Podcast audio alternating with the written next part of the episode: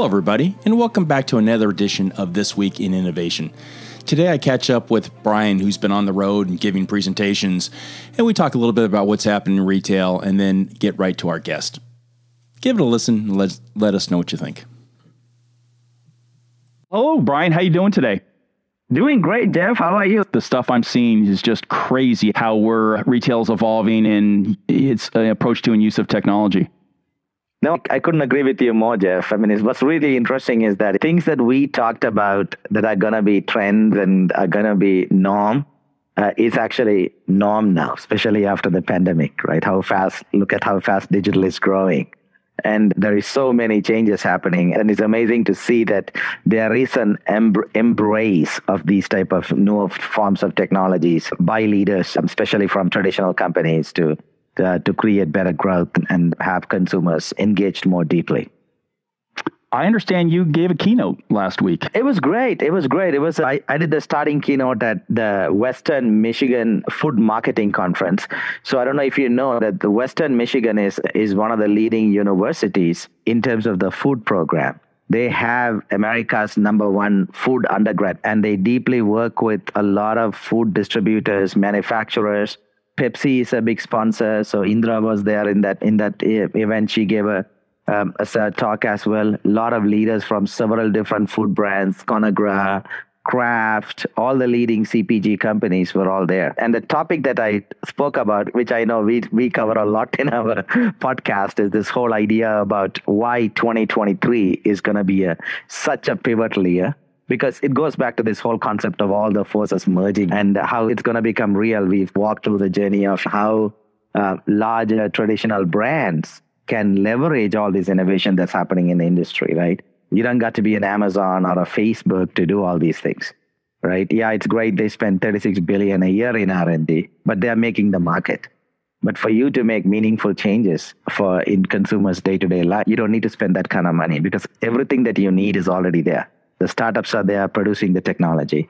The leaders are quite getting familiar with all the business cases, the use cases where it's applied. And there are enough integrators, vendors, platform, low code, all these things are there to make all these things real. And I showed a lot of practical examples and, um, and I got a lot of interest from several leaders. What they were really excited about is not just the fact that all these trends are coming, this wave is coming, everything is going to be 23, 23 is going to be a pivotal year, everything is going to be changing for good. But h- however, what they were really impressed is the fact that they can do something about it. They can be a participant, not a spectator. Fantastic. I look forward to really delving into your pitch maybe the next time around. But today we have a very special guest, Gwen Morrison. Gwen, thanks for for jumping on the pod with us and feel free to introduce yourself. Yeah, so I, I describe myself as being focused on the intersection of retail experience, brand activation, and innovation. And I've spent a good part of my career in the advertising business. Uh, more recently, for about 15 years, I was uh, CEO of WPP's global retail practice. And um, we were looking at just helping our clients and agencies navigate the dynamic retail landscape that's been driven by you know digital transformation and shopper adoption of technologies so, in that role, I've worked with major international brands across retail formats for CPG and QSR and financial services, travel and automotive. So, really, everything, unless it's B2B, is retail. So, we look at it in that broader perspective. And over the years, I've been speaking at you know NRF and CES and uh, being writing uh, certainly about putting up thought leadership pieces, advising retail startups. I'm an Endeavor mentor and we'll talk a little later uh, senior advisor to open voice network as well. I keep do partnership i do advisory work but i really am passionate about helping some of the um, newer retail tech startups to really you know accelerate um, you know their growth and uh, business opportunity. And on that vein you're an advisor to Iterate as well I've just well, signed on. I've just joined your Iterate team. Very excited about that. And we can really look for some terrific uh, work ahead of us. Thank you. Fantastic. You sound like a uh, the perfect person to bounce off Brian and I. So, what do you see the key retail trends playing out that retailers should be paying attention to? Sure. I've just come off of it's been an interesting time after the big shows going dark for about a year and a half and then coming out like the Wizard of Oz coming out and they were in the real person to person CES and uh, National Retail Federation and uh, NRF's big show. And uh, there were similarities, obviously, with the NRF having the focus on retail. But we see a lot of more of like an evolutionary phase right now. A lot of technologies that had been, you know, present and and promoted uh, still there, but maybe looking at bringing them together more, harmonizing technology would be a way to think about it. How do you cobble together some of these solutions so it's a more comprehensive, more focused journey with these different types of technologies? How to leverage what you might even call dormant assets. If like all cameras might have a microphone, but we haven't used the microphone. So how do you start to tap into what existing asset that companies have and then expand and do more with it? So that you know humanizing and harmonizing technology was really i think a big theme and something we're going to see more and more of. There's been a lot of talk of course about the metaverse and we're still we're seeing these companies really experiment in it and some of these one-offs seem silly and then some of them look a little more interesting. When you think about trying to create a metaverse store it really doesn't make a whole lot of sense because the metaverse like can go forward and backward in time and there's no gravity. And uh, so, like creating a store through a metaverse experience is a little bit strange.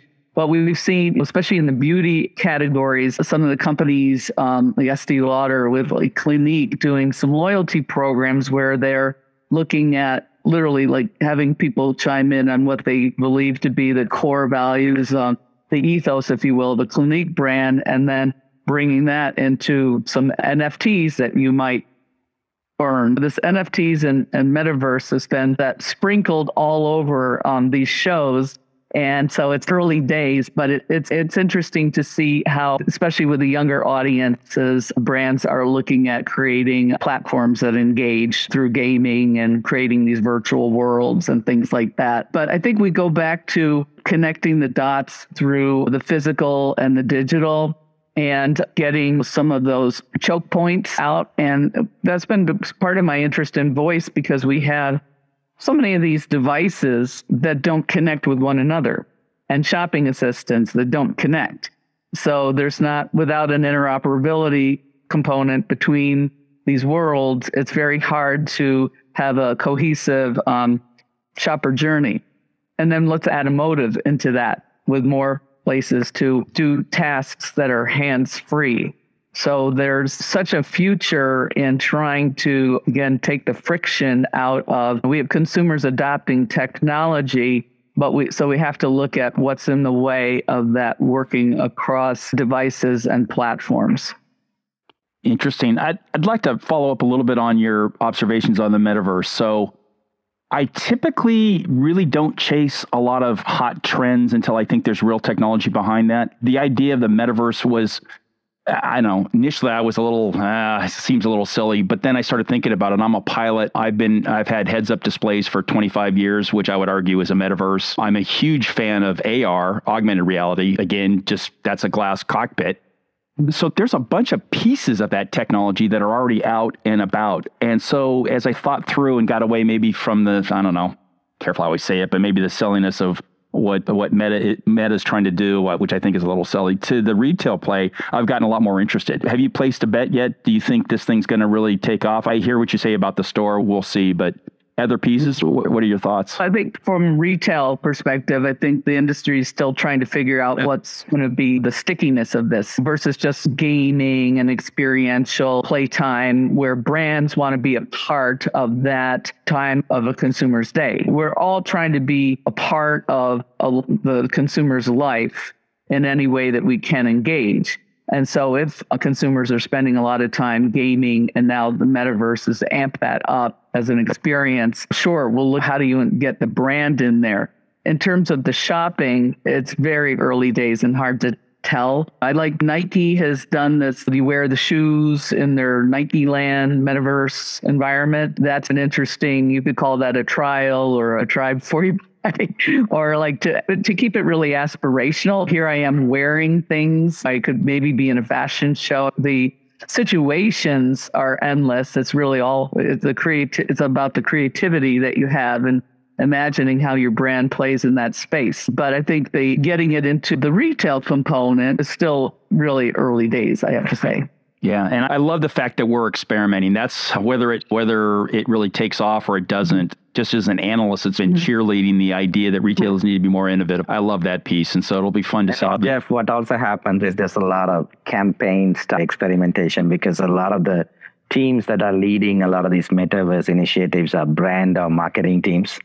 So they are they are they are doing what they are usually very good at doing: run campaigns and figure out KPIs around these things and do some experimentations. But eventually, as the trends pick up, there might be some more platform-oriented, larger initiatives that retailers and others might engage. But now I think a lot of campaign initiatives that you're seeing, testing things out. Gwen said the Nike scenario and a lot of those cases, which has been interesting. I don't know if the Chipotle had the whole uh, the burrito giveaway. They did it, that did that in the in an established platform. So when you do that in established platforms, people just rush in, and there was like a million plus kids just rushed in to get these free burritos, and then of course the site crashed for a while. But then there's a lot of these stories. It was really interesting to see the excitement just beginning, beginning, right? Yeah. The earlier point, I think if you might look at some predictive analytics based on the behaviors that consumers show as they navigate these metaverse experiences, can there be a way to migrate that into a digitally enabled physical environment? So you could start to take components that seem to be really successful and then move that into a store situation. So I think that observation of how people are navigating and interacting with brands in a metaverse type of landscape becomes quite interesting. It could be a test and learn playground. Test and learn a lot. Yeah. One thing, Gwen, I want to go back to one of the points that you were talking, especially about the habits as being digital being 30, 40%, and people interacting and buying more through e commerce and uh, especially with the pandemic. A lot of retail leaders that I've spoken to are wondering and having this question because our habits and as consumers, as well as workers and employees and leaders, have changed over the pandemic.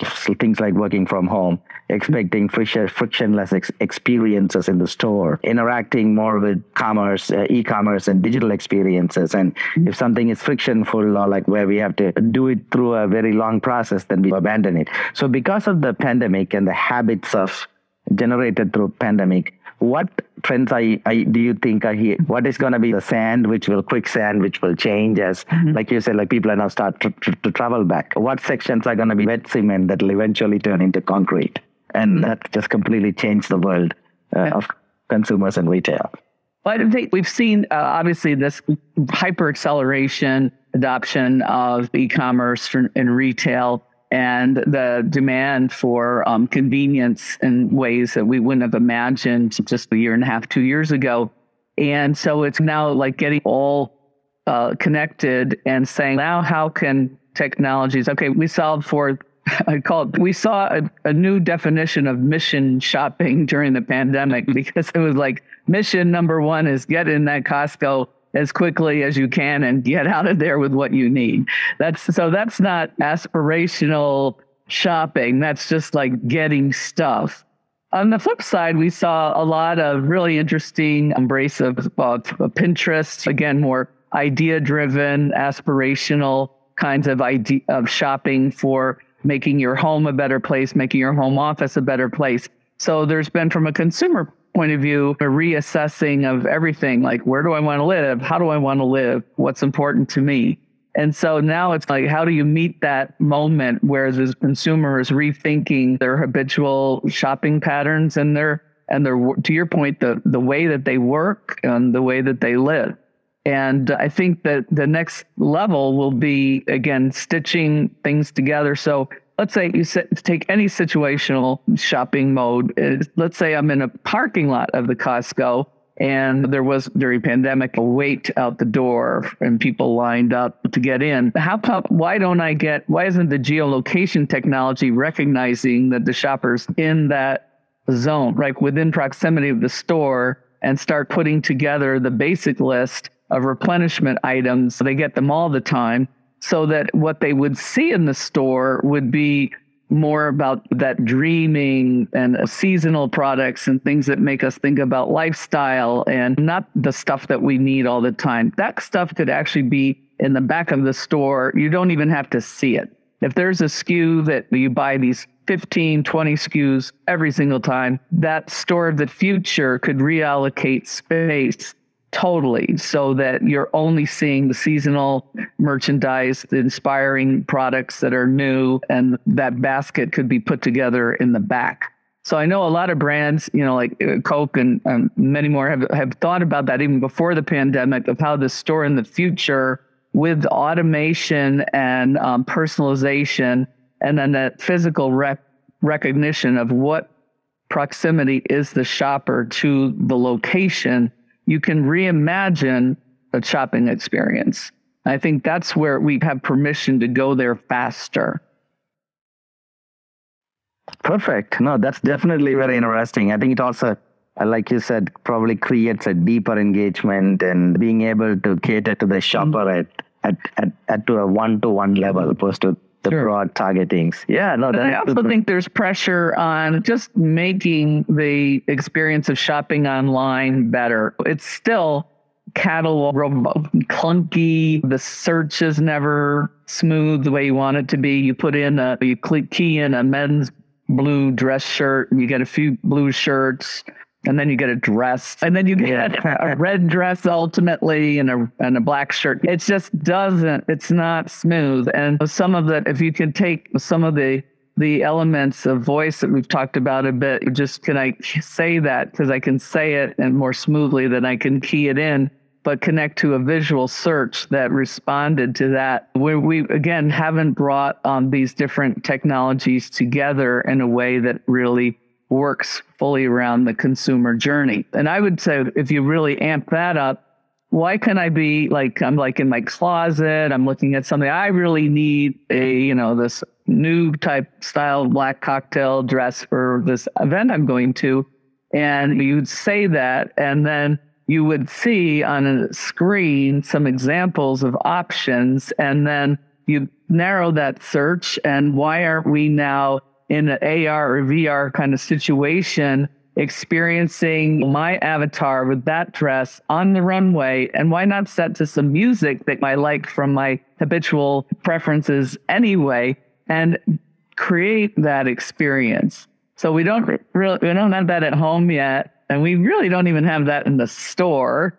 And I think all those um, technologies and innovations are there to to do that. And probably if we look to the east and to the Alibabas of the world, we've seen much more of that integrated in um, social context, making a party out of something. If we buy eight dresses together, we get a discount. Having that, those this, the live streaming, which is happening more and more in the U.S., but still limited, and bringing celebrity to that experience to that, and then even syncing that with a seamless payment system. That's the future where we should be headed. Yeah, I've really gotten religion on that just with a couple of the guests we've had in the last six months, really looking, I guess, like most Americans, I've so focused on North America and Europe. I haven't really paid a lot of attention to, to the rapid evolution of retail in China um, and in Asia Pac. And boy, oh boy, they're what at least five six years ahead of where we are. And think about there was a reason that people china moved people to, around the country at rapid speed to put them into different you know jobs and housing and they created city they they were able to move people very quickly to respond to in great part the tech rush and the boom i should say. And then the retail wasn't where the people were. There was a real opening to accelerate that. And of course, some brilliant people to make it happen that really embrace the needs and the, the, the way that the adoption of technology that was necessary. Payments through phones, et cetera, were needed. They didn't have physical banks and where they were living and working. So it's really just been a, you know, a perfect combination of trend and need and technology. Yeah, absolutely, Gwen. I think what's really interesting in Asia, especially China and Japan and other Asia, Asia Pacific countries, what's really interesting is that they had a lot of the payment, mobile related payments, paying, paying through apps, and also this whole concept of super apps. So you just have one app and you can pretty much get your Uber in it. You can get your shopping done in it. So you have one app, the super app techniques, right? Mm-hmm. So a lot of those things came like several years ahead, and then they, they become the main trend. So today, one of the problems that we see, Jeff, a lot of leaders that we speak to, a lot of C leaders struggle with is that you can't innovate fast enough because the POS is still very old school and it doesn't integrate to anything. And that's a big struggle with a lot of IT organizations. And a lot of those things have been leapfrogged in, in China. So because of the systems are modern, they're able to connect a lot of th- those things and they can enable a lot of the connect- connective points like, you know, buy in the store, get it delivered, you know, order online, pick it up in the store. Those all comes naturally to them opposed to trying to, you know, connect and glue up a bunch of things that don't work together, like the US retailers are facing.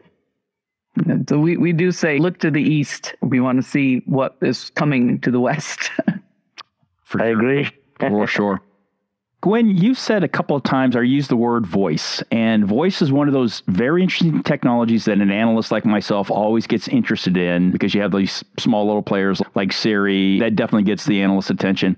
But I'm not sure I, I know where voice is going from a retail perspective. We've had a couple of, or we've had Brian. What have we had? I think we've had two two uh, startups that are doing work around voice. I'm curious yep. what your take is. You've got a, a more seasoned eye on that. So is this is voice something in retail I need to worry about? What does it look like? What, where are we sitting with voice right now? Sure. First of all, a lot of people in the industry have come together under this um, umbrella. It's called Open Voice Network, which is a nonprofit group um, started. I think it was launched informally, maybe about three or four, four years ago, and more recently in the last two years got the support of Linux Foundation. And there were really a lot of different retailers and brands were stakeholders in this commerce space looking at the some of the issues of privacy, some of the problems with the data capture that might be happening through a particular sit called Amazon's Alexa's listening to you know everything you're saying in your home. And and there could have been one particular concern of let's say you were a brand that you, a consumer thought you're building a basket at that store and then it just gets fulfilled by Amazon by by you know virtue of the fact that you're communicating with their device. You might just the hijacking component. So there, uh, a number of people gotten together, companies that are trying to lead, trying to look at establishing standards. There are no industry standards really. So it's very early days, like World Wide Web, even, you know, where there just weren't any type of standards. And they've taken the bull by the horn to work together, groups of technologists, some amazingly brilliant people to establish how that could work. They have a number of different groups. There's some have been running a, um, co-leading a commerce community. And the commerce and retail are probably behind some of the other applications of voice. So we've seen the numbers that are tremendous. The number of device, voice devices that people have brought into their homes. Everyone has a mobile phone. That's a voice device. And the use of voice on a daily basis for maybe getting information, finding out what's the weather. Obviously, people in driving cars are getting directions. So it's a very like functional usage right now when you look across the board. Commerce, we the term conversational commerce was put out there at least like four years ago.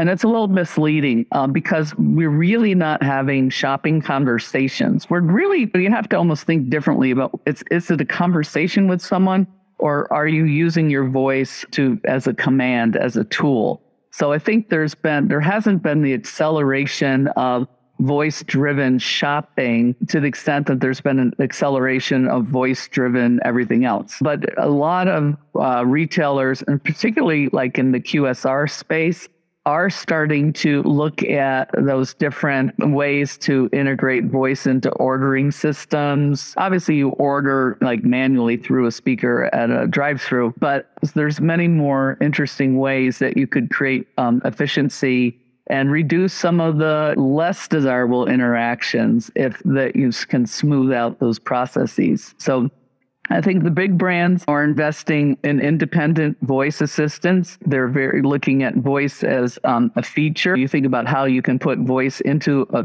a larger ecosystem and I think it's important to think that way versus just using voice as a solution. Because right now, are you having a conversation with a consumer and then it doesn't really get your what you're trying to say. So there's actually more pitfalls right now if you try to bring it as a full up solution conversationally versus thinking about tasks and commands.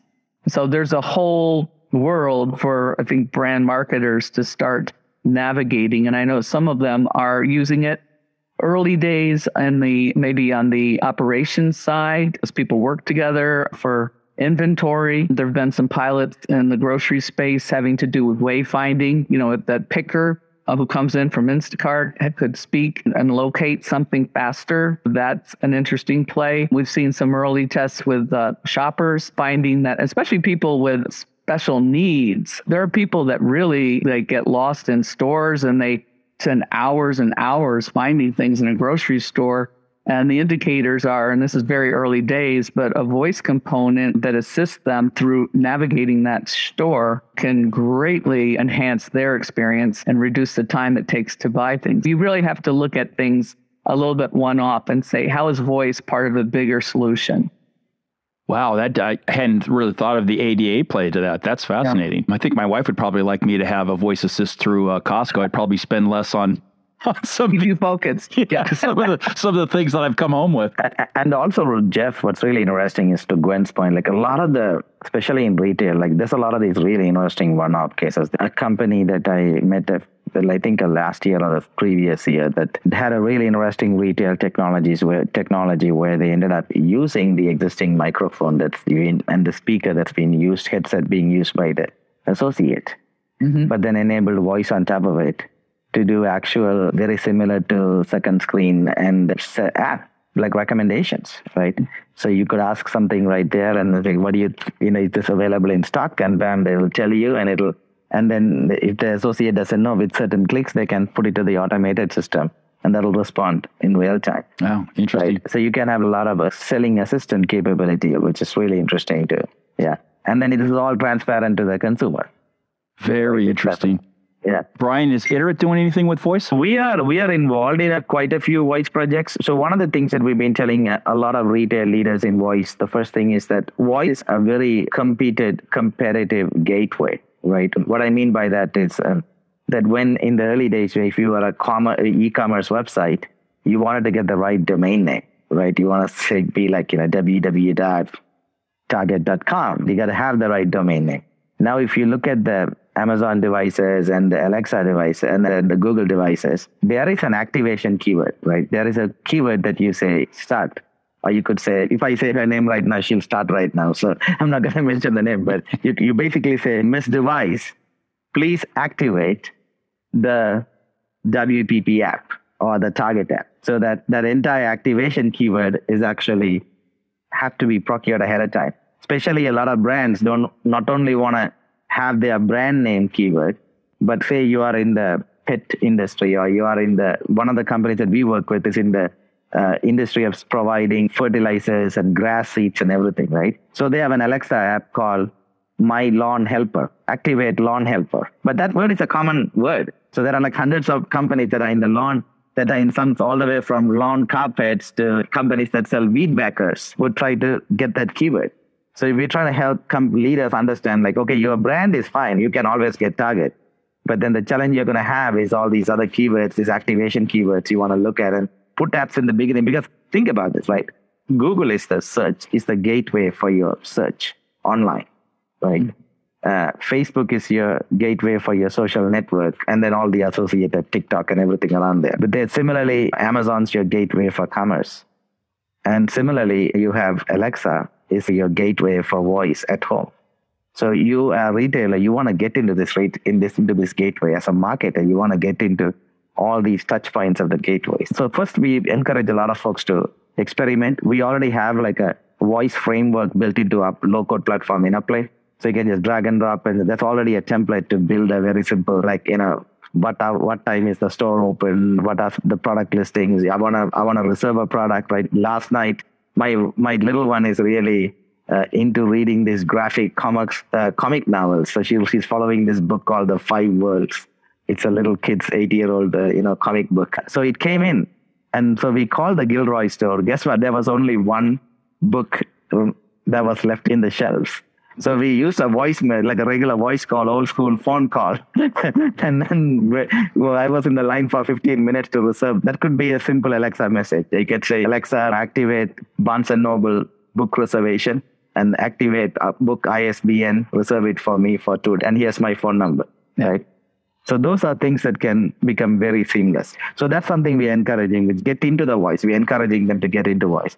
The other thing that we're also doing is more advanced cases, like because of frictionless. And I know you, as, um, as you are already aware, we are powering a lot of the convenience stores and uh, companies in the gas and automobile industries create you know, computer vision based cameras and capture and do license plate recognition and, and automatically do uh, fuel pumping without any without having to authenticate themselves. So in the same vein we're also looking at voice right? How can you use your voice? Because as connected vehicles are having voice features naturally enabled right? The apple the, the car platform and all the other stuff from ford and other manufacturers they all have voice capabilities open. And, and also alexa it's also licensed into all these platforms as well. So how do you actually tap into that and create connected commerce capability? So that's another area we are looking at voice. And when you think about machine learning and AI is really at this point baked into everything. Yeah. Um, and whether it's a retailer, you know, or any type of company, it's real. It's become foundational. If they're not seeing it that way, they're behind already.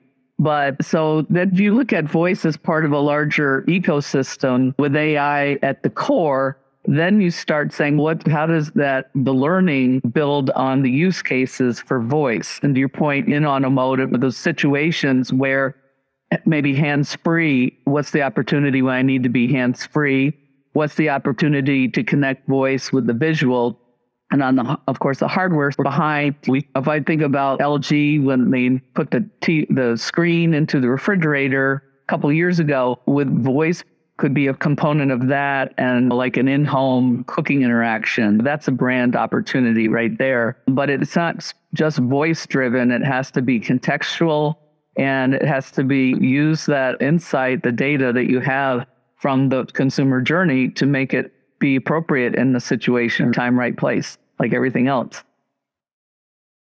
Wow, really interesting.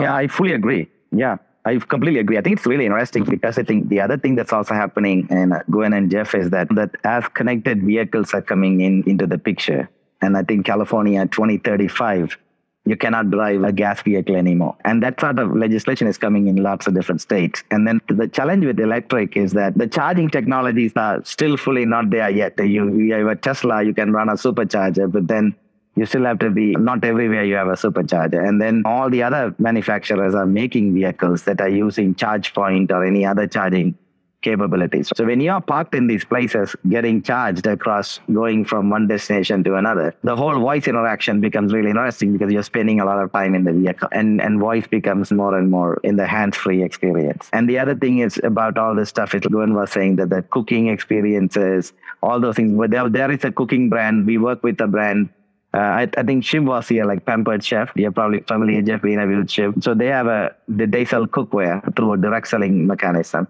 but but it's all based on recipes and experiences. So as consultants are making these recipes, all those things can be put on, on Alexa, and it becomes super exciting because now it's just a one word pull for all these recipes, and that's why I think this is very powerful. Because the other thing also is really interesting is a lot of these devices that were voice earlier when they first started they were just voice. Now, like in my office, I have an Alexa sitting here. That's the Alexa show that actually has visuals to it. So you could actually pull a ask for a recipe. The the voice will tell you what to do, but at the same time, on your device, or if you have an Alexa show or on your TV, it can push a card, and the card can have the physical recipe. So you have this synchronous and asynchronous experiences nicely stitched together. And I can pull the card later on, five minutes later. Okay, now I missed this part. Why do I? I don't need to ask her to repeat again. I can just look at, which I think is really interesting how they've taken something you see because voice experiences are what I call synchronous experiences, right? And everything you find in digital emails and reading things, asynchronous experience. But with this type of thing, with with, with this type of card pushing tech, pushing card pushing technologies, they built it, made stitch them together. Now you have synchronous and asynchronous, which is really cool. Wow. Wow. So what I'm hearing from both of you is I need to really ramp up my uh, thinking around voice because I'm probably behind the curve, at least behind the the thought leaders curve. Okay, fair enough. Yeah, I think we should do more voice podcasts.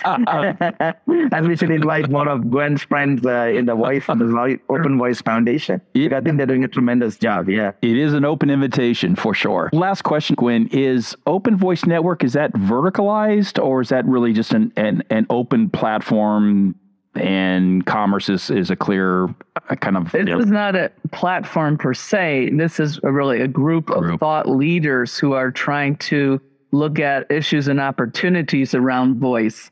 And when you say vertical, yeah, we do have the commerce community. Probably what could be further, as far further along, would be the healthcare community, because that's a space where, whether it's within the um, four walls of a medical facility, where voice can both um, help things happen faster, more accurately, or where there's more listening, like a patient who could be in a hospital room, is there are sounds that indicate they have certain needs and maybe to augment what the regular capability of the staff is. There's just endless use cases for that. The other area that we didn't really touch on, and, and so much of the technology um, that we've seen in recent years in CES has application for is elder care or accessibility tech. Voice and AR and VR and all of this can be pulled together to imagine a setting for an elderly person um, who needs to be monitored, who needs to be able to call out for certain things, who maybe there's a remote relative that gets informed of different situations. There's just endless application when you think about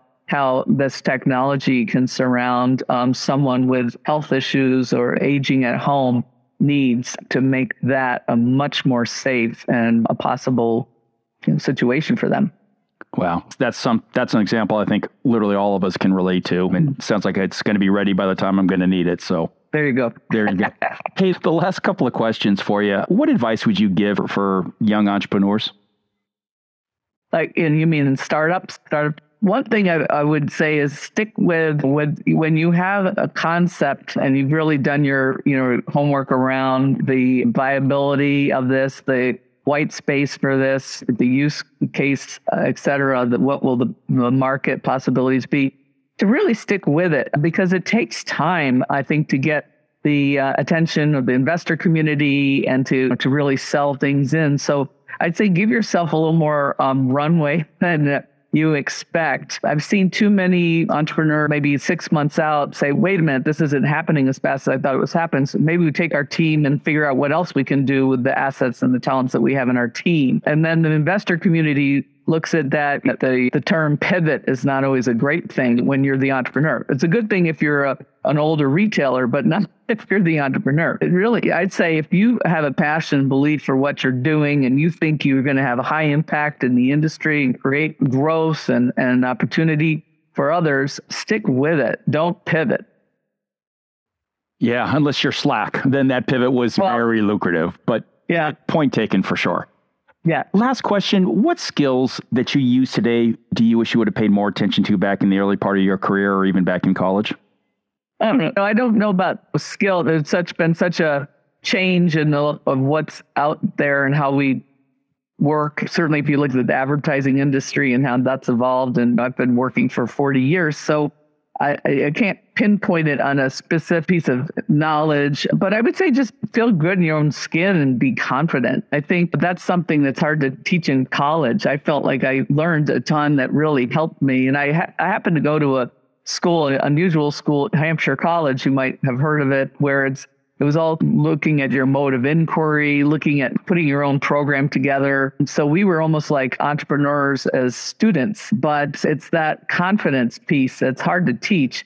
I'd say it would have been nice if maybe they got us out talking to audiences more, that could have been integrated into that experience. Because you are always out there, whether you're a young advertising person or probably in any different role, you're the brand, you're talking to an audience, and they need to have confidence in you. And to do that, you have to have confidence in yourself. Yeah, great answer. Thanks. Thanks for joining us today, Gwen. How can people get in touch with you? Sure. Uh, the best way is to probably email me, gwen at gwenmorrison.com.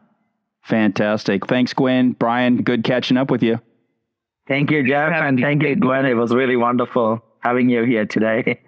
Thank you.